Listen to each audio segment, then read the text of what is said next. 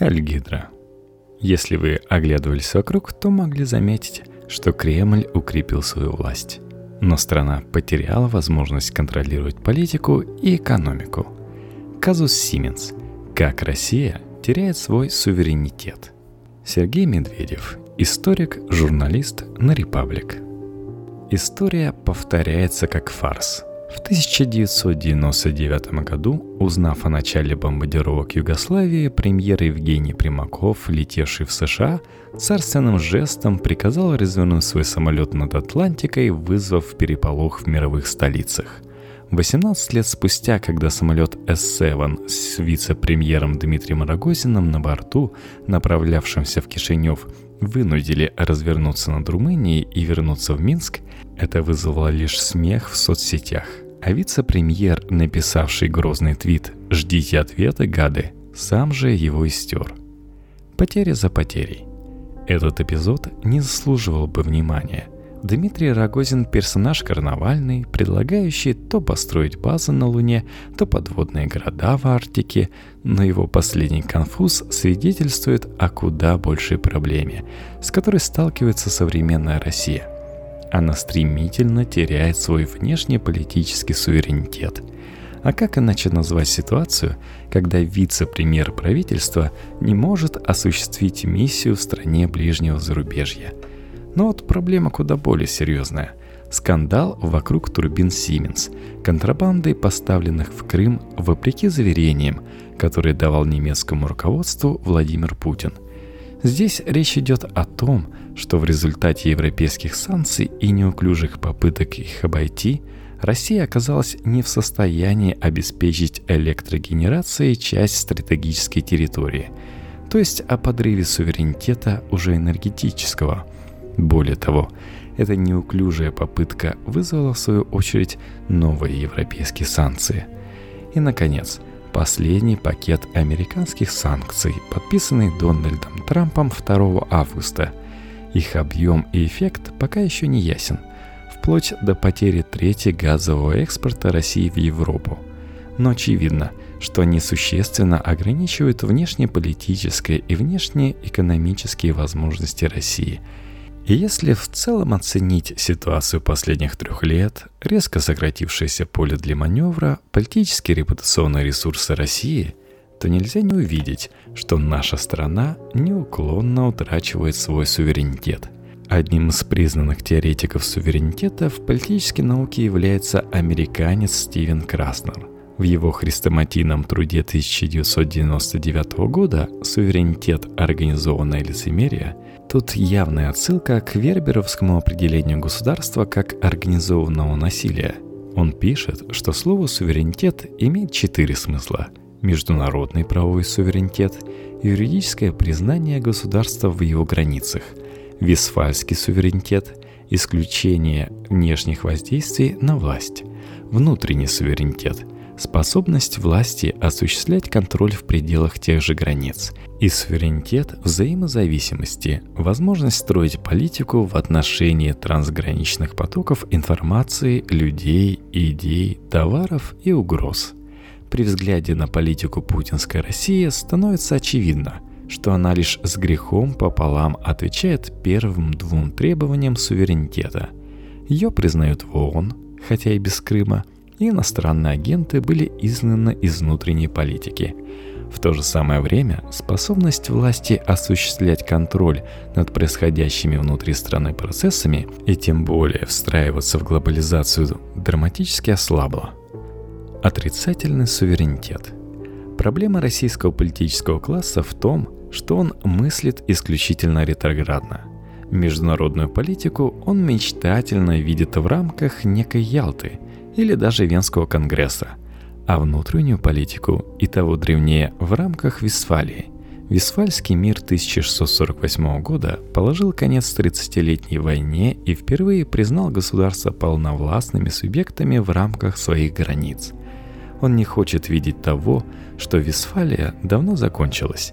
Государства не контролируют глобальные потоки и делятся властью с транснациональными организациями – не случайно Краснер называет абсолютный суверенитет лицемерием и сравнивает его со швейцарским сыром с множеством дырок.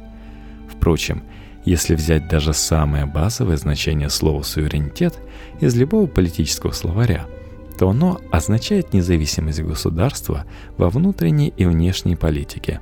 А о какой независимости можно говорить, когда Россия зависима от Siemens в энергоснабжении Крыма и от Румынии в пролете вице-премьера в Молдавию, зависима от Америки во всей своей внешней политике и от Украины во внутриполитической повестке. В самом деле, внешняя политика России есть не что иное, как мучительный, глубокий по Фрейду или по Достоевскому диалог с Америкой по поводу сфер влияния, великодержавности и амбиций. Диалог то и дело превращающийся в монолог уязвленного самолюбия России. Сама одержимость российской власти американскими выборами – по-детски наивная борьба с Бараком Обамой и Хиллари Клинтон, затем водевильный роман с Дональдом Трампом, неуклюжая медвежья попытка вмешательства в выборы, недавний отчаянный твит Дмитрия Медведева об унизительной передаче Трампом власти Конгрессу – все это признаки безнадежной патологической психологической зависимости от Вашингтонского обкома.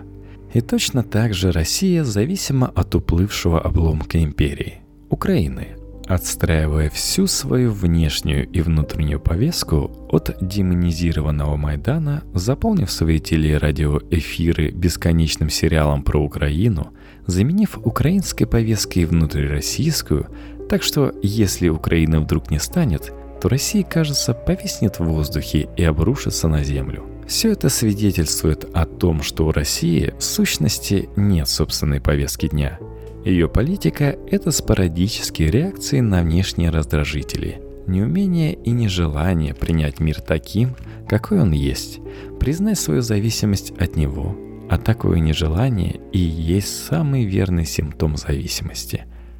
По соседству с Северной Кореей. Чтобы лучше понять свою ситуацию, Кремлю стоит заглянуть на тех, кто ушел по пути суверенитета еще дальше, на Иран, а еще лучше на Северную Корею. Кичащаяся своей абсолютной независимостью, эта страна находится в состоянии абсолютной уязвимости.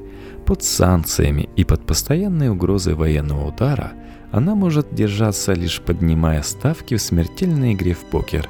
Ее суверенитет держится на тонкой ниточке ядерного блефа, на торговле угрозой.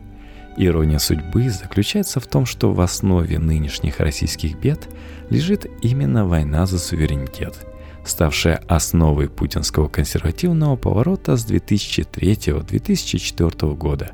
Сначала был отъем ЮКОСа и трагедия Беслана, в которой Путин обвинил Запад, стремящийся урвать от России куски пожирнее. Затем была неведома зверушка суверенной демократии, Мюнхенская речь и Грузия – и потом уже настали Крым, Донбасс, Новороссия, борьба с сепаратизмом и иностранными агентами, уничтожение санкционных персиков и строительство суверенного интернета.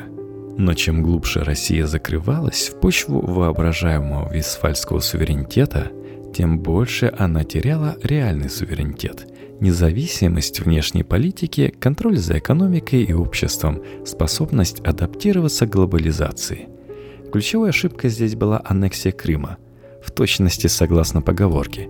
Это хуже, чем преступление. Это ошибка. Казалось, что Россия укрепляет территориальный суверенитет, начинает собирать свои земли, но в итоге этот акт радикальным образом подорвал независимость нации.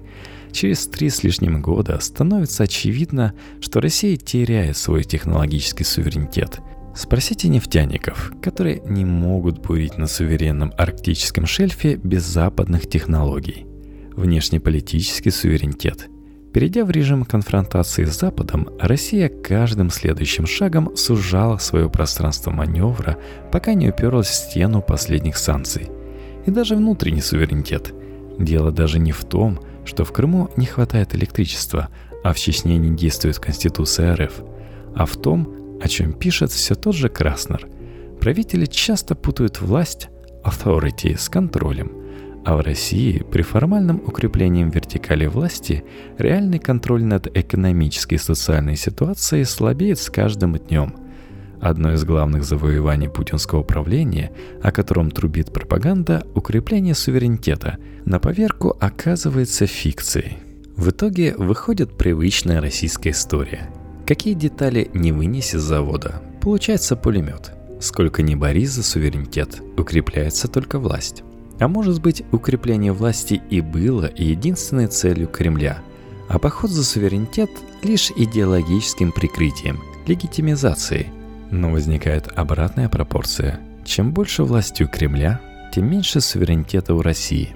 В конце концов, может случиться так, что власть окажется в одном лишь Кремле, запретном городе, императорском дворце, а страна будет оставлена на волю судьбы – в российской истории такое уже было, когда в декабре 1565 года Иван Грозный выехал с двором, казной, иконами и символами власти в село Коломенское, а оттуда в Александровскую Слободу, где основал свою опричнину.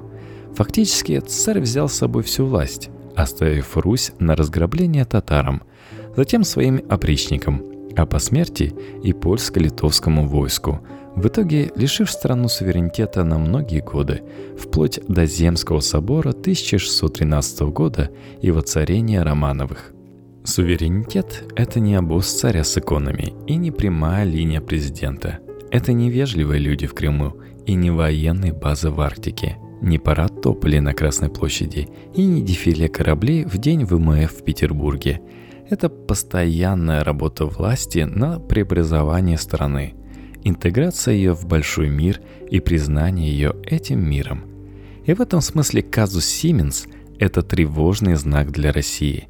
Территорию можно присоединить, зачистить, нафаршировать оружием и провести парад. Но без турбин и международного признания суверенитет не работает. Крым получается той самой дыркой в сыре суверенитета, о которой пишет в своей книге Стивен Краснер –